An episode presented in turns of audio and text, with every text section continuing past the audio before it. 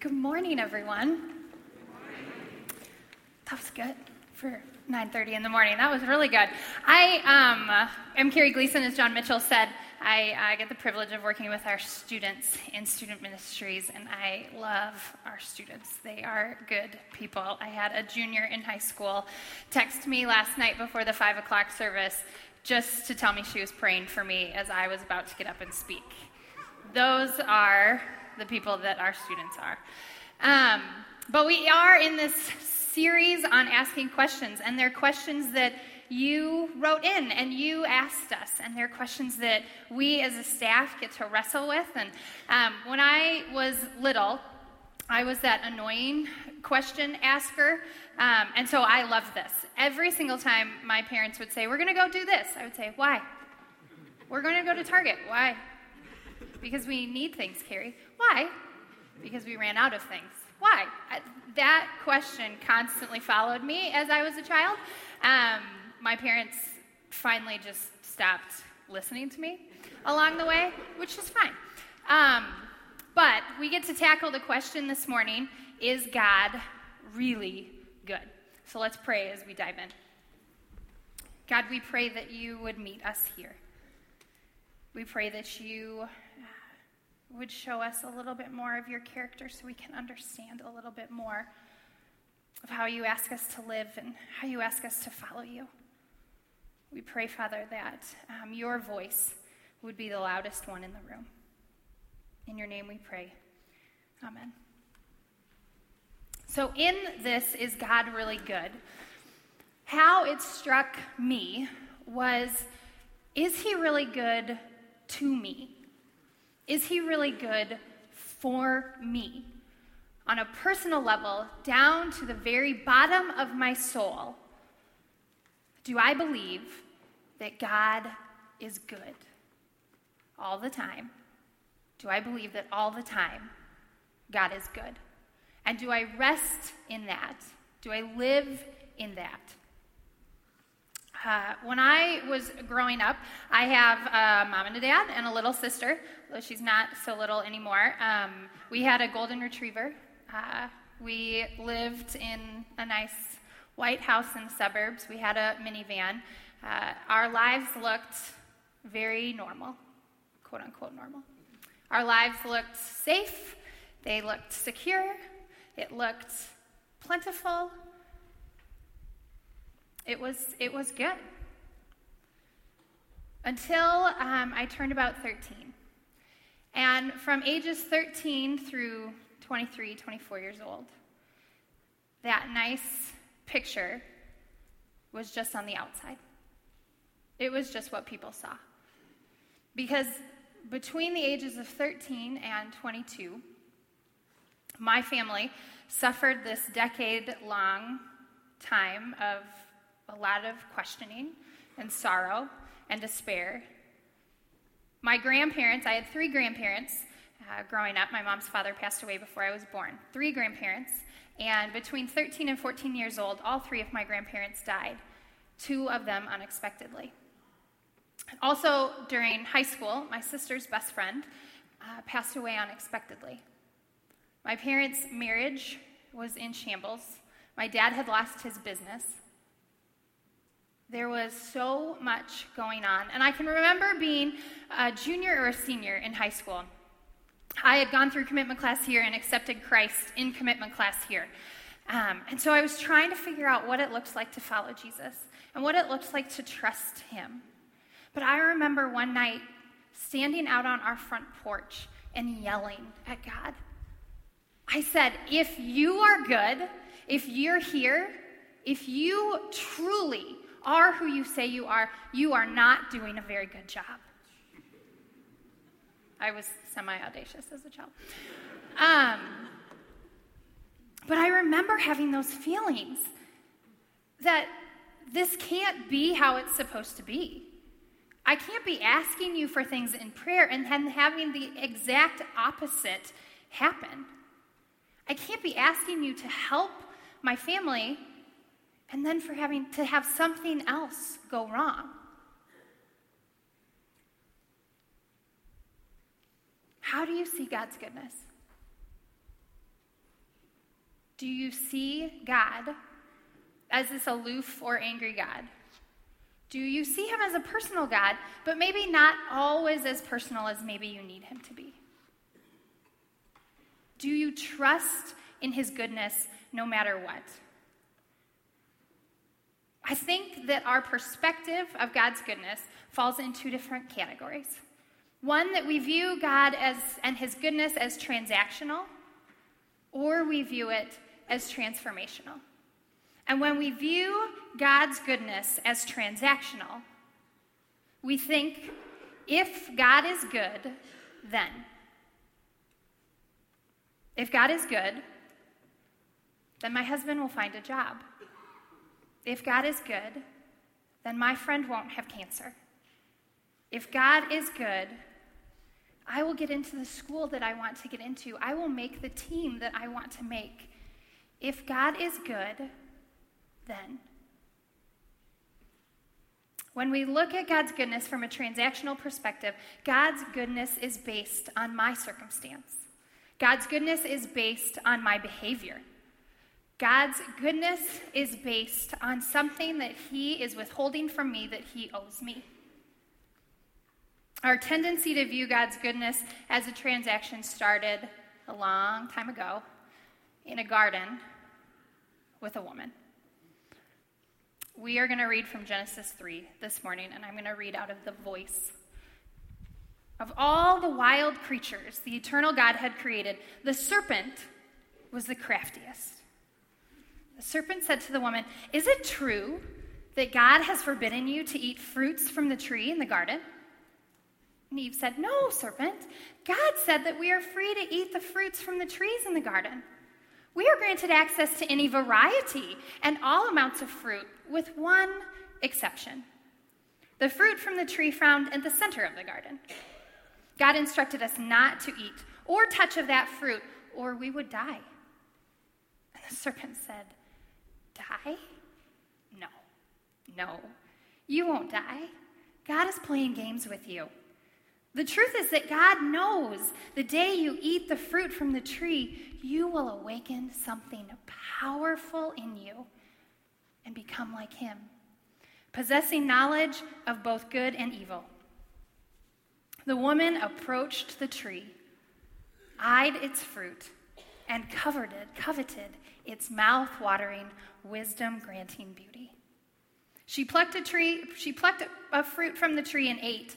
She then offered the fruit to her husband, who was close by, and he ate it as well.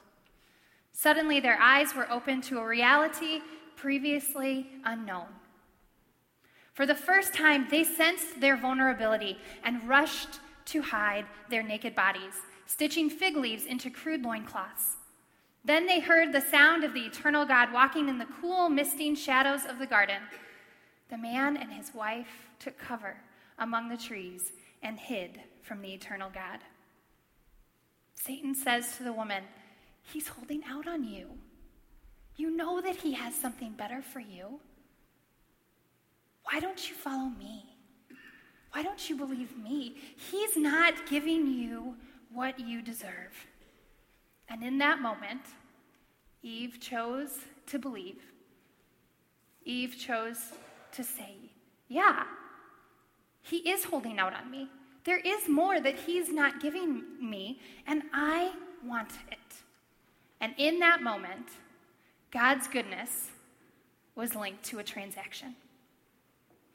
And Satan doesn't stop there. All throughout Scripture, you can see him eyeing and attacking people and tempting them, and then those people choosing to believe him to follow him, to view God's goodness as a transaction, to view God's goodness as something that they were owed. In the book of Ruth, we hear Naomi coming back from a, uh, uh, living in a foreign land. She had lost her husband, she had lost her children, she had lost all of her possessions. And upon returning to her homeland, she says, Do not call me Naomi, call me Mara because the Almighty has made my life very bitter. I went away full, but the Lord has brought me back empty. Why call me Naomi? The Lord has afflicted me. The Almighty has brought misfortune upon me. He's held out on me. He's done this to me. And Satan continues. And Elijah falls. And all the way to Jesus, Satan continues this. Jesus was tempted in every way. He was in the desert for 40 days, alone, desperate, starving, and Satan sees an opportunity and he attacks. And N.T. Wright says that the first two temptation plays on the very strength that Jesus has just received. You are my son, my beloved. In just a few chapters earlier, God had come out and he said, This is my son whom I well please. Jesus was baptized. He started his public ministry. Very well, whispers the demonic voice. If you really are God's son, surely he can't want you to be hungry when you have the power to get food for yourself. Surely you want people to see who you are. Why not do something really spectacular? Why not not follow God's plan? Why not do it right now? And then, dropping all apparent logic in the third temptation, the enemy comes out boldly and just says, Just forget your heavenly Father. Just worship me. I'll give you power now. I'll give you relief now like no one else has ever had. If God is good, then do you view God's goodness as a transaction? Is God's goodness based on your circumstance, based on what's happening in the world? Are you frequent to question God's goodness when there's evil in the world? We're constantly at war with the temptation to define God's goodness in earthly terms or with a human equation. So, what is the alternative? There has to be an alternative, right? I believe that it's found in God's goodness comes first, and therefore it is transformational. God's goodness is a part of his character. It's a part of his nature. It's not based on me. Grace isn't based on me. Goodness isn't based on me. It is based on Him and who He is. And because of that, it becomes transformational. And I don't think there is a better example in Scripture of how God's goodness is played out than through Jesus Christ Himself. Jesus Christ was fully human and fully divine. But because he was fully human, he can completely identify with our temptations, with our suffering, with our confusion and our pain. Because when the weight of the world was upon his shoulders, he asked for another way. He asked for a different path. And then, as he was hanging on the cross, he said, Where did you go? I can't hear you anymore. Where are you? But he kept going. He kept walking forward to the tomb and then to heaven. The cross of Jesus Christ is our pathway to transformation, to breaking the chains of transaction. Why on earth would a mean God or an absent God or a vindictive or malicious God ever walk through so much pain to save us? I don't think he would do it. And if we believe in the cross, we believe in the resurrection and what we celebrated two weeks ago, then we have to believe in the goodness of God. And I know that it doesn't make our circumstances always easier. It doesn't make the confusion go away, But because Jesus was in it with us, we can believe in his goodness. Tim Keller says because Jesus went into the ultimate life furnace, the ultimate horrible circumstance, you can be assured that he is with you in your personal furnace. He wouldn't have done that for you if he wasn't going to be in it with you. That truth has the power to transform us. It has the power to sit in the pain, in the darkness, in the questioning, in the confusion with us. Because faith isn't based on our feelings. Faith means taking steps forward to believe, to live out, to trust in the goodness of God, sometimes in spite of our feelings. The question that I so often have to ask myself is that if I never get what I want, if desires that I have go unmet, or as I look back to the life that my family had in those, those 10 years, if we hadn't have received healing, because we did, God moved in, in powerful ways in the midst of that decade long process. But if that had never come, would I still be willing to trust him? And would I still believe in his goodness? I got a call um, a few months ago, I think, um, from one of my family members telling me that another one of my family members was diagnosed with ovarian cancer. And this family member um, who was diagnosed with cancer is um, in her mid 20s, and she's not married. And a few months earlier, I had found out that another friend of mine, who's closer to my age, um, who's not married, also was going to have to have a hysterectomy. And I remember calling my best friend on the phone. And before she even said hello, I knew she had picked up, and I said, I'm telling you, I would leave him. I promise you, if something like this happened to me, I'd probably walk away from God. I hadn't even told her what was wrong. But on the other end of the phone, she said, No, you won't, Carrie. But let's talk about this. And then, when you get off the phone with me, I want you to go talk about this with God. Because you won't walk away from Him. But that was just two months ago. Where I sat there and I said, I think this would be my breaking point, Lord. I don't know if I could trust you if this were happening to me. And so I wonder what it is for you, for us.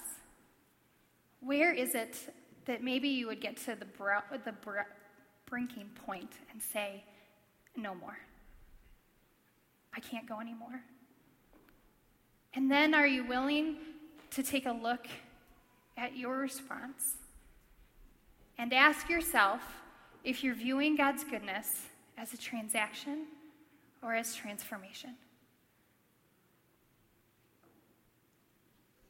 It's not always easy.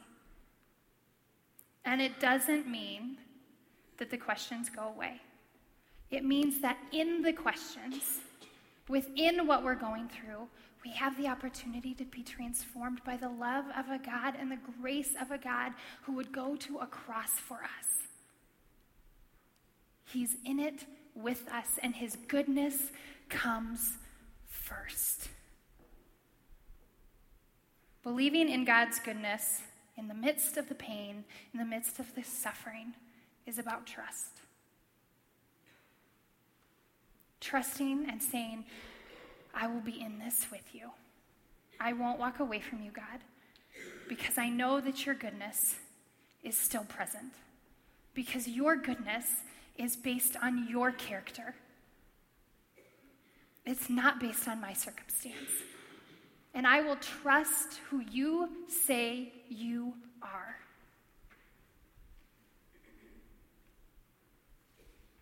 How are you able to connect with Jesus in that way? Are you able to connect with Jesus in that way? Are you willing to step out in faith and say, Yes, I believe in the goodness of God.